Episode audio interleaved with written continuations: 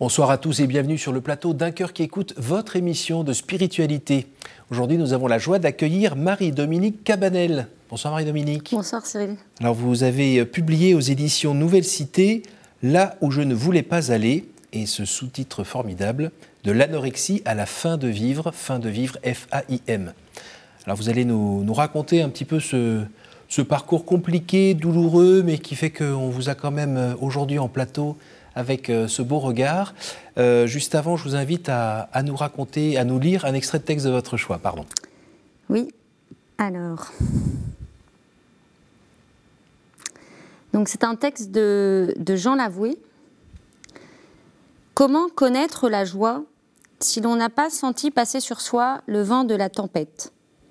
Comment être relevé si l'on ne s'est pas un jour retrouvé à terre? Comment puiser l'eau vive sans avoir traversé un désert. Nous allons de blessure en naufrage, par des radeaux de lumière qui n'auront pas de fin. Quand nous voyons gonfler l'ouragan de la déroute, s'ouvre en nous un passage. Quand nos jambes vacillent, nous nous sentons portés. C'est ainsi que nous goûtons à des voies inconnues, que l'amour nous submerge, que le ciel est complice. C'est au creux de la vague que triomphe un soleil, c'est quand le jour décline que l'étoile nous guide. Si nous sommes à genoux, là se dessine une aube.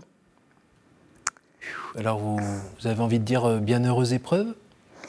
Bienheureuse épreuve, oui, quelque part. Je, je, pense que quelque part, j'aurais pas connu, voilà, j'aurais pas goûté en tout cas à cette aube, à cette euh, aurore, à cette, euh, voilà, cette lumière, si d'autant, enfin, je l'ai goûté d'autant, avec d'autant plus de force et d'autant plus d'intensité que l'angoisse de la nuit avait été profonde. Et je crois vraiment que dans la faiblesse, dans la, dans la fragilité, dans ce désert en fait que j'ai traversé, mhm. c'est comme s'il y avait eu euh, voilà, quelque chose presque de l'ordre du manque qui a créé le désir avec d'autant plus de force. Et je crois que quand on se relève, on se relève euh, en fait pas comme avant, on se relève euh, plus fort. Mhm. que c'est vrai que l'épreuve est jamais bonne en soi, mais elle a quand même quelque chose. Enfin, moi, elle a vraiment eu quelque chose d'initiatique. Euh, et, c'est amusant parce que ce texte, il me fait vraiment penser à, ce, que, à ce que dit Saint Paul, c'est quand je suis faible que je suis fort. Mhm. Euh, et il ajoute euh, d'ailleurs, afin que la puissance du Christ fasse en moi sa demeure. Alors, pour moi, c'était quelque chose de très opaque et de très limite farfelu. mais aujourd'hui, j'ai vraiment la conviction de voilà, combien la, puissance du Christ est justement dans ces élans, en fait, dans, dans ce relèvement qui est le sens même finalement du mot résurrection. Et ça, c'est quelque chose qui m'a qui m'a profondément habité. Alors c'est sûr que l'épreuve, la souffrance n'est jamais bonne en soi. Oui, surtout que là, euh, en termes de temps, euh, il y a quand même une phase de 10 ans euh, assez costaud, mais c'est plus long que ça. Hein. Oui, c'est. Il y, a un 10 ans de grosse crise quand même. Oui, il y a un 10 ans de, vraiment de, gouffre profond. Mhm. Euh, moi, j'ai sombré, il y a eu deux périodes. Hein. J'ai sombré dans, dans, dans l'anorexie euh, euh, à, deux périodes, en fait, à l'âge de 16 ans, et puis ensuite ça a été un peu mieux, mais sans jamais disparaître complètement. Et ensuite, j'ai ressombré à l'âge de 25-26 ans. Mhm. Et je pense que c'est vraiment, d'ailleurs, c'est pas par hasard, c'est à des périodes vraiment charnières, vous voyez, comme ça. Et d'ailleurs, les, la, les pics de fréquence de ces troubles-là, mhm. ça se situe à ces âges-là, vraiment fin d'adolescence, début de l'âge adulte. Mhm. Euh, parce que à ce moment-là, il, se joue quelque chose finalement qui a beaucoup rapport, je pense, avec le, degré de sécurité intérieure. C'est-à-dire, est-ce que vous êtes dans la peur ou est-ce que vous êtes dans la confiance vis-à-vis de votre capacité à mener votre vie, à engager de nouvelles relations, à faire de nouvelles expériences? Mmh. Et c'est même plus que la peur, en fait, pour, euh, parce qu'on est tous un peu comme ça, balancer entre la peur et la confiance. C'est quelque chose de très, de très humain, mais c'est comme s'il y avait quelque chose de... Le professeur Jamais, il a une très belle expression, je trouve, il parle de miroir grossissant euh, quand il parle des troubles psychiques, c'est-à-dire qu'il y a quelque chose dans les problématiques plus... Euh, qui vient de, l'intensité, mais pas tellement de la nature des, problématiques elles-mêmes. Euh, et, c'est vrai que moi, j'étais dans la terreur, en fait. J'étais vraiment. et quand vous êtes dans la terreur vis-à-vis de de, ce qui peut se passer pour vous ensuite, et bah, votre réaction, c'est d'être dans le repli, en fait. Dans, dans la destructivité, ça a quelque chose de pratiquement, je dirais, plus. Enfin, c'est un peu bizarre de dire ça, mais presque plus rassurant en fait de, de se réfugier là-dedans que de se risquer à vivre. C'est profondément la, la, peur du risque. Euh, euh, oui, c'est être presque trop prudent pour se risquer à vivre à un point qui devient euh, maladif. Alors si on resitue un petit peu d'où vous venez, qui vous êtes, vous êtes la deuxième d'une famille de deux. Exactement. Vous avez 7 ans d'écart avec votre sœur aînée. Oui, tout à fait. et vous êtes née un peu plus tôt que prévu je suis née un peu plus tôt que prévu. Effectivement, c'est vrai que les débuts en fait ont été assez insécurisants pour moi parce que ma mère a vécu une grossesse assez difficile, mhm. au cours de laquelle elle a été alitée pendant pendant trois mois, mais alité complètement, ne pas poser le, pied par terre pour une menace d'accouchement prématuré. Bon, et finalement, moi, je suis arrivée effectivement euh, euh, de manière euh, un, peu plus précoce que prévu.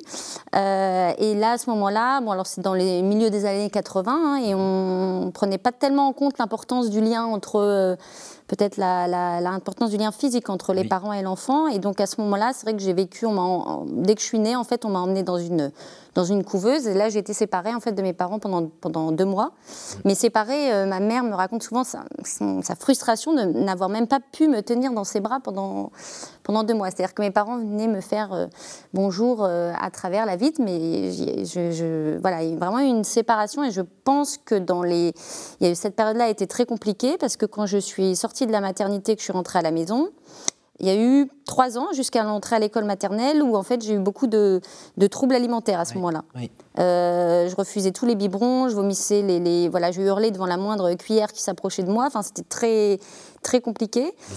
Alors ça n'a pas un rapport direct avec les troubles alimentaires qui se sont développés ensuite à l'adolescence, mais je pense que dans le lien d'attachement, dans les angoisses du coup que ça a renvoyé entre ma mère et moi, il y a vraiment quelque chose qui s'est joué à ce moment-là et qui fait qu'ensuite j'ai été quelqu'un effectivement de de très, de très insécurisé, je dirais. Alors il y a la personnalité aussi. Hein. Euh, moi j'étais une enfant assez aussi excessive, pleine d'énergie, mais très, voilà, très, très excessive, trop sensible. Enfin voilà, ça, ça a toujours, ça a toujours été. Et puis là-dessus vient se greffer effectivement des événements de vie mhm. qui font que pour certaines personnes, peut-être, euh, effectivement, on bascule, tandis que pour d'autres, on, passe finalement l'adolescence sans trop d'encombre. Alors là, vous la passez avec un peu d'encombre quand même. Euh, Bon, on imagine qu'à quelques moments, vous avez, vous avez dû penser à arrêter euh, les frais parce que c'était invivable ce parcours.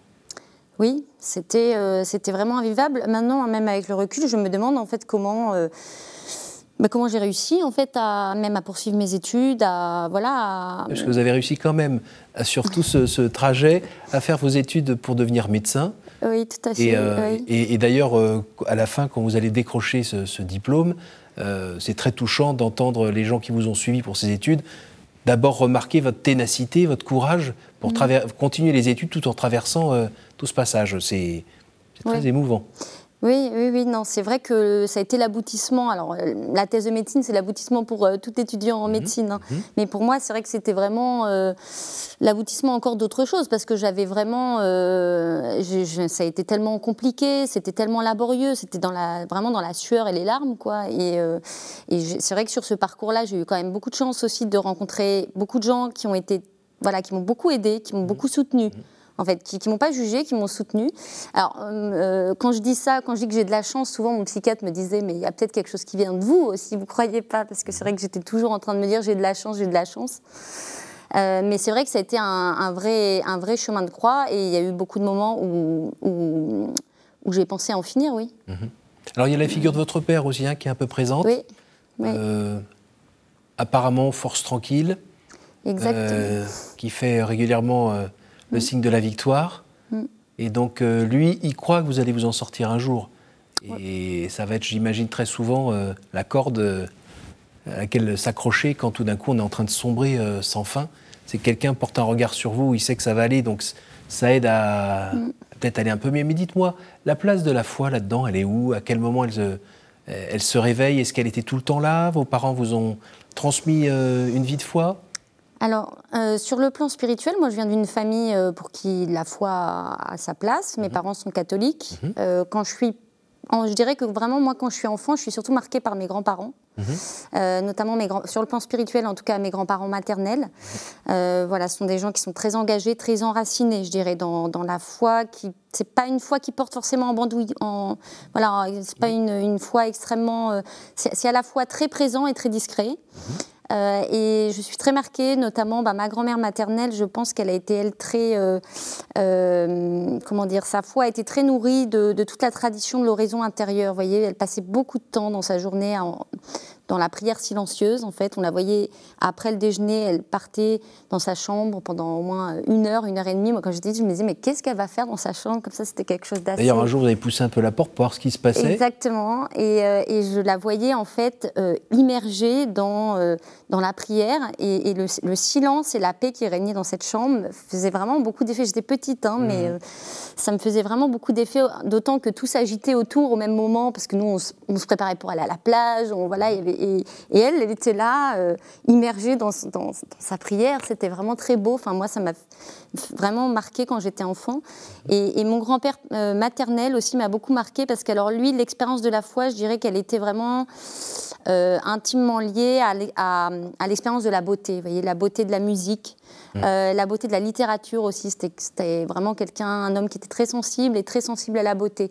il, jouait, il jouait de l'orgue, il, voilà, il tenait les orgues de l'église et puis la littérature aussi, alors chrétienne ou pas, hein, mais c'est vrai qu'on était assez baigné de Peggy, Saint-Augustin. Euh, et, c'est vrai que oui, ça, ça nous a quand même tous marqués quand on était enfant. Euh, et je dirais presque que mes grands-parents m'ont plus marqué que mes parents. Alors probablement parce qu'à l'adolescence, j'ai un peu rejeté. Voilà. Ah Il y a quelque chose un peu de, de effectivement, assez classique assez classique là-dedans.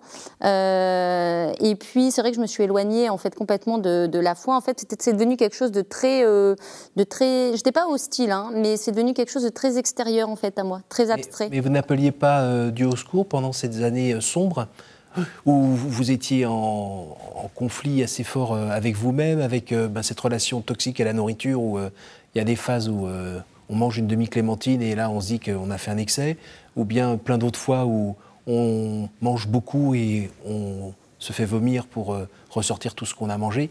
Dans, ces zones de, tunnels noirs et sombres que vous décrivez, il n'y a pas des moments où on dit Hé, euh, toi qui m'as créé, fais quelque chose, t'es pas là?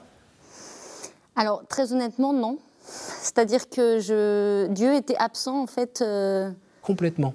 Ouais. Et personne ne vous, vous, en parlait Parmi vos amis ou autres? Non, bah, mes amis, on fait le vide. Hein. Oui. Ça, c'est terrible. Hein. C'est cette solitude qui est, qui est vraiment mortifère. Hein, Et on fait le vide pourquoi? Parce qu'on n'a pas envie que les autres vous voient dans cet état-là? On fait le vide parce qu'en fait, on, est tellement mal que déjà, un, on fait fuir. Hein. Les gens, je pense qu'il y a quelque chose quand même qui fait peur. Quoi. Euh, et puis, on est complètement replié sur sa souffrance. On n'a pas envie, en fait. On, puis à un moment, on a des doses de médicaments qui assomment un bœuf aussi, j'imagine. Oui, euh, c'est vrai qu'il y a eu des périodes, dans, dans, tous, dans ces dix années, il y a eu au moins trois ans d'hospitalisation hein, en cumulé. Donc, euh, des hospitalisations, quelquefois, effectivement, j'étais bourrée de psychotropes et, complètement, voilà, dans un abruti, quoi, hein, on, peut le dire, on peut le dire comme ça. Donc, c'est vrai que non, il y a il y a assez peu de place finalement. C'est un espèce de magma en fait où il y a de place pour personne. Mmh. Et il n'y a pas de place pour Dieu non plus. Enfin, en tout cas, euh, moi, c'était Dieu m'était vraiment absent parce que, alors, il m'était pas absent parce qu'évidemment mes parents, ils étaient catholiques. Euh, euh, en plus, je vivais chez eux à ce moment-là, donc ils, revenaient souvent de la messe. Ils me disaient oui, les, euh, les le curé a demandé tes nouvelles, mais, mais tout ça, moi, ça m'agaçait. Il prie pour toi, il prie pour toi. Je disais mais prières, à quoi ça sert? Enfin, mhm. ça m'agaçait plus en fait qu'on prie pour moi. J'étais plutôt dans, dans, quelque chose de cet ordre-là. J'étais pas hostile en fait à Dieu, mais ça ne venait pas. Il était absent en fait de ma, je pense de ma, de ma conscience, de mon cœur surtout. De, je voyais pas ce qu'il pouvait m'apporter. Il avait, enfin voilà, c'était non, je ne peux pas dire. Racontez-nous comment il est revenu dans votre vie. Alors, je pense qu'il est, il est revenu dans ma vie de manière très euh, progressive. Hein. C'est-à-dire que moi, j'ai pas vécu vraiment une conversion foudroyante. Il n'y a, pas eu comme ça euh, un, jour où il, est arrivé où je me suis dit c'est lui.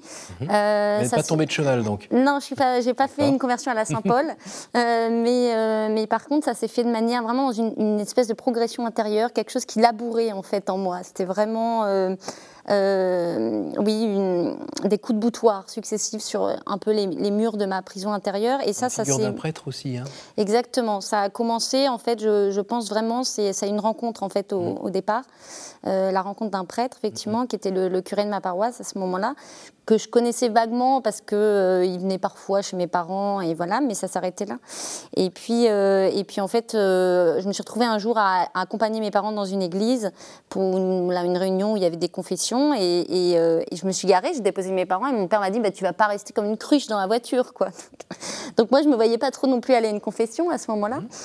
Euh, mais voilà, mon père m'a encouragée à. Il m'a dit bah, Viens quand même, tu vas nous accompagner. Donc je suis rentrée dans cette église, euh, mais vraiment comme une étrangère. Hein. Ça faisait, je sais pas, des, plusieurs années que j'avais pas mis même les pieds dans une église. Donc je suis rentrée là-dedans, je me suis, enfin voilà, j'étais horriblement mal à l'aise, je me suis mise tout au fond, euh, j'ai attendu euh, que mes parents finissent ce qu'ils avaient à faire, et puis après, partir. On va y aller On va y aller.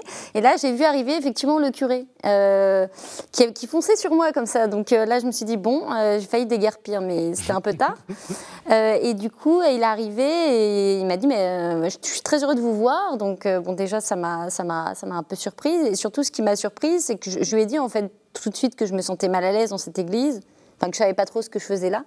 Et il m'a dit, bah, si vous voulez, on peut sortir. Alors là, c'est vrai que c'était une scène extrêmement étrange d'être dans une église avec un prêtre et puis d'en sortir. Mm. Surtout a posteriori, maintenant, quand on en connaît, comme s'il avait fallu en sortir pour mieux y rentrer.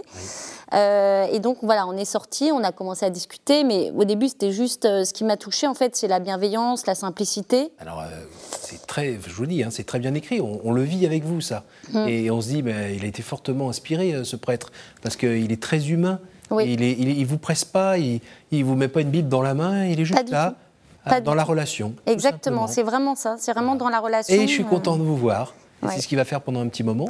Exactement, on ne parle pas du tout de Dieu ni de choses spirituelles. J'ai l'impression d'une bis répétita avec mon psychiatre, en fait, un mhm. peu.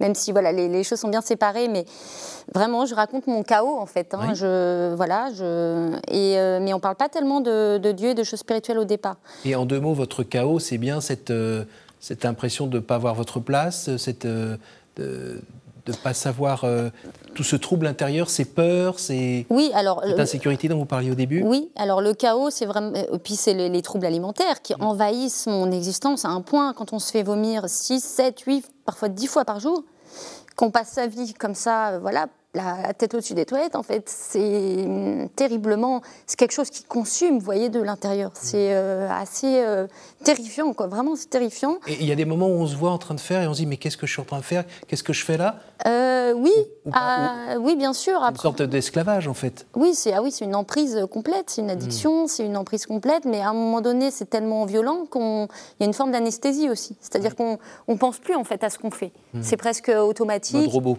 comme un robot. Zombie, quoi. On y va, on, fait ce qu'on a à faire. Et... Exactement, euh, c'est ça. Et puis, ce qui est, ce qui est terrible, c'est euh, effectivement c'est la, la lourdeur des secrets, parce qu'en fait, personne ne sait. Les gens savent que vous avez un peu des problèmes d'anorexie ou de boulimie, mais ça n'a rien à voir avec ce qui se passe au quotidien. Oui, puis limite, euh, elle mange quand même beaucoup, celle-là, comment elle fait? Puis en plus, elle est, ça. comme ça, et, vous, vous savez ce que vous vivez, en fait. Oui, ça, c'est euh, ça c'est le problème. Euh, effectivement, la, enfin, dans la boulimie, il y a quelque chose de, qui, est compliqué parce que les gens, parce que vous pouvez très bien manger normalement et puis les gens n'imaginent pas, mais ils disent bah c'est bien, tu, tu, manges un peu quand même, alors qu'en fait pas du tout. Non, et tout est faux semblant. Enfin, moi en tout cas, c'était terrible parce que du coup, vous pouvez pas vous. Donc c'est quelque chose qui, qui consume tellement, vous voyez. Et c'est pour ça que d'ailleurs après cette, cette image des cendres, vous voyez, du, feu qui consume en fait de l'intérieur. Combien ça m'a parlé en fait. J'ai dit mais c'est pas possible, ce, ce sang, ça m'a sauté, ça m'a explosé à la figure en fait. Et, euh, et c'est vrai que oui, donc ça a commencé euh, avec ce prêtre un petit peu comme ça. Qui, au départ, il m'a engagé en fait, à, plutôt il voyait que j'étais surtout seule, mhm. et il m'a engagé à, aller à un parcours alpha qui commençait sur la paroisse. Alors moi là, je me suis dit bon, j'y suis allée au départ euh, vraiment. On rappelle que parcours alpha, c'est se retrouver ensemble pendant dix soirées. C'est ça. Et on dîne ensemble. Et on dîne, voilà, c'était ça. Dîne ensemble. Et puis il y a des gens qui viennent vous parler de, de la réalité de la foi en, en dix tableaux. Exactement, c'est vraiment ça. Donc euh, pour moi c'était un peu double peine, j'allais dire, mhm. parce qu'il y avait fallait dîner. Donc ça c'était pour moi c'était compliqué parce que comment j'allais faire. Mhm. Euh, et puis, euh, on parlait de Dieu. Alors, je me disais, mais qu'est-ce que je vais. J'ai pas grand-chose à dire sur Dieu. Et puis, je vais me retrouver avec des gens qui sont hyper convaincus, qui vont à la messe tous les dimanches. Enfin, je n'étais pas hyper à l'aise euh, avec tout ça. Bon, mais j'étais portée vraiment par la rencontre avec ce, avec ce prêtre voilà, qui, m'avait mis en confiance quand même. en fait, on le voit bien dans le livre, ça se passe plutôt bien. Oui. C'est pas tant la catastrophe que ça. Et même, vous allez, vous, euh, je crois, annuler un, repas de fête euh, parce que vous avez eu votre diplôme pour aller assister à une autre soirée. C'est ça. vous êtes mordu en fait. Oui, le soir de ma thèse, euh, effectivement, je rentre d'Angers, parce que j'avais passé ma thèse à Angers, et c'était le soir des réunions alpha, et, et, je dis à mes parents et à ma famille, on fera la fête plus tard. Voilà, donc c'était quand même vraiment très important dans votre vie. On peut dire que c'est là où, grâce au parcours alpha, ça, ça a renoué le contact avec euh, la transcendance, avec Dieu? Il y a des, oui, il y a des, quand même, euh, à ce moment-là, je, commence à, renouer des choses, euh, effectivement, des liens, des, des, choses spirituelles qui reviennent, qui me font penser à mon enfance, à ma grand-mère, à mes grands-parents, etc. Donc, il y a quelque chose, en fait, qui, ouais, d'un retour, et c'est au cours de, ces soirées-là, enfin, entre ces soirées-là, que je me suis décidée, en fait, quand même, j'ai senti le besoin de retourner dans cette église où j'étais euh, rentrée la première fois et où j'étais et, et, là, euh, je suis rentrée dans cette église et c'est vrai qu'il y a quelque chose qui a changé. D'emblée, déjà, je suis allée me mettre euh, plutôt au premier rang et pas tout, tout au fond. Et alors ça s'est pas fait comme ça, hein, mais il y a une forme d'apaisement en fait qui est venue dans cette église au point que j'ai eu vraiment le besoin ensuite de retourner plusieurs fois. J'y allais parfois plusieurs fois par semaine, hein, euh, mais toujours en dehors des célébrations. Hein. J'allais pas à la messe à ce moment-là. C'était, c'était juste, euh, voilà, un lieu où je me sentais mieux, euh, apaisée, où je sentais une présence, un cœur qui écoute en fait. Hein. C'est comme le nom de votre émission est parfaitement adapté. Est-ce qu'aujourd'hui, toute cette, cette tempête intérieure qui vous a dévasté pendant tant d'années, toute cette forte insécurité qui vous a beaucoup déstabilisé, aujourd'hui, c'en est où? Bah, je dirais que je suis profondément la même et en même temps pas du tout la même. Hein. Mhm. C'est-à-dire que, euh, si vous voulez, les symptômes alimentaires, c'est la partie immergée de l'iceberg. Hein. Mhm. Donc euh, la guérison, pour moi, c'est assez vague comme terme parce que la guérison de quoi en fait? Est-ce que c'est la guérison des symptômes? Est-ce que c'est la guérison de, de ce qui les sous-tendait? Euh, ce qui est sûr, c'est que moi aujourd'hui, j'ai plus aucun symptôme alimentaire, donc déjà ma vie a été complètement transformée parce que évidemment, quand déjà vous avez plus plus ça, bah, c'est la liberté On peut penser à autre chose. On peut penser à autre chose, exactement. Et puis surtout, j'ai pris conscience en fait de, que ces, émotions, cette cette trop grande sensibilité pouvait euh, être une ma faiblesse et ma force en fait. Hein. C'est euh, vraiment, euh, je pense que les deux sont, un peu accolés quoi. Qu'est-ce que vous auriez envie de dire aux personnes qui nous regardent en ce moment, qui sont concernées directement ou indirectement par cette maladie? Bah, je dirais de vraiment ne, jamais perdre espoir en fait, que vraiment voilà on peut on peut s'en sortir, même après des années, même si les troubles sont enquistés, chroniques, etc. On peut toujours s'en sortir. Euh, et je crois qu'il faut se raccrocher en fait à quelque chose de très très fort. Euh, et que dès qu'on sent une ouverture en soi, faut y aller quoi. Euh, enfin, faut y aller où, on est entraîné en fait là-dedans parce qu'on n'a pas le choix. Quand on est au fond du, trou, bah, on, finalement tout, ce qui, une petite lumière qui arrive, c'est quelque chose vers lequel on court hein, comme un assoiffé. Euh, dans le désert. Hein. C'est vraiment, euh, c'est vraiment, euh, c'est vraiment ça. Mais je dirais surtout de ne pas perdre espoir, effectivement, de, penser vraiment qu'on peut s'en sortir toujours.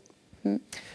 On arrive déjà à la fin de cette émission. Je vais vous demander de, de me dire un chiffre entre 1 et 10, s'il vous plaît. alors, je dirais 8. 4, 5, 6, 7, 8. Hop là. Hop. Quelle est pour vous la plus belle fête?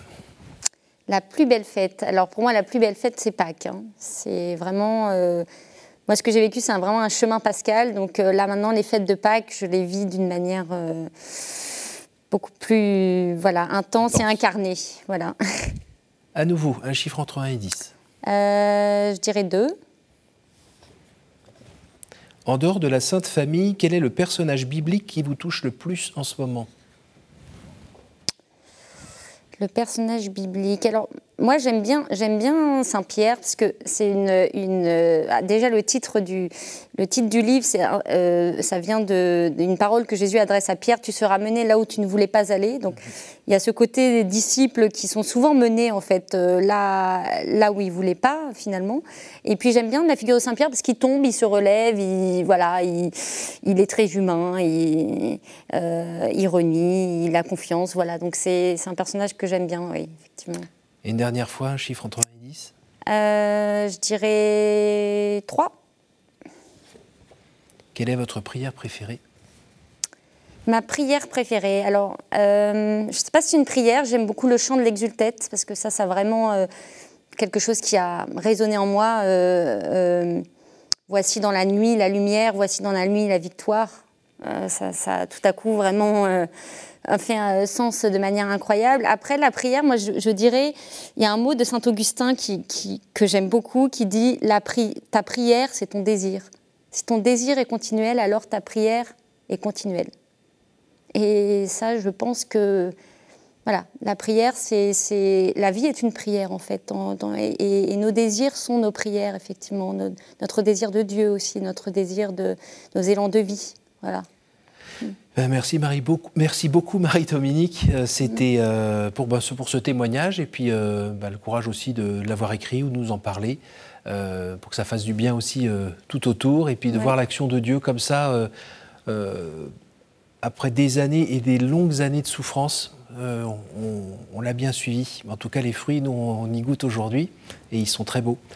Merci euh, à vous tous pour votre fidélité. Donc, je vous rappelle le titre du livre, Là où je ne voulais pas aller, de l'anorexie à la fin de vivre, aux éditions Nouvelle Cité. N'hésitez pas à partager cette émission autour de vous, auprès de ceux qui en ont besoin, grâce à notre site www.ktotv.com.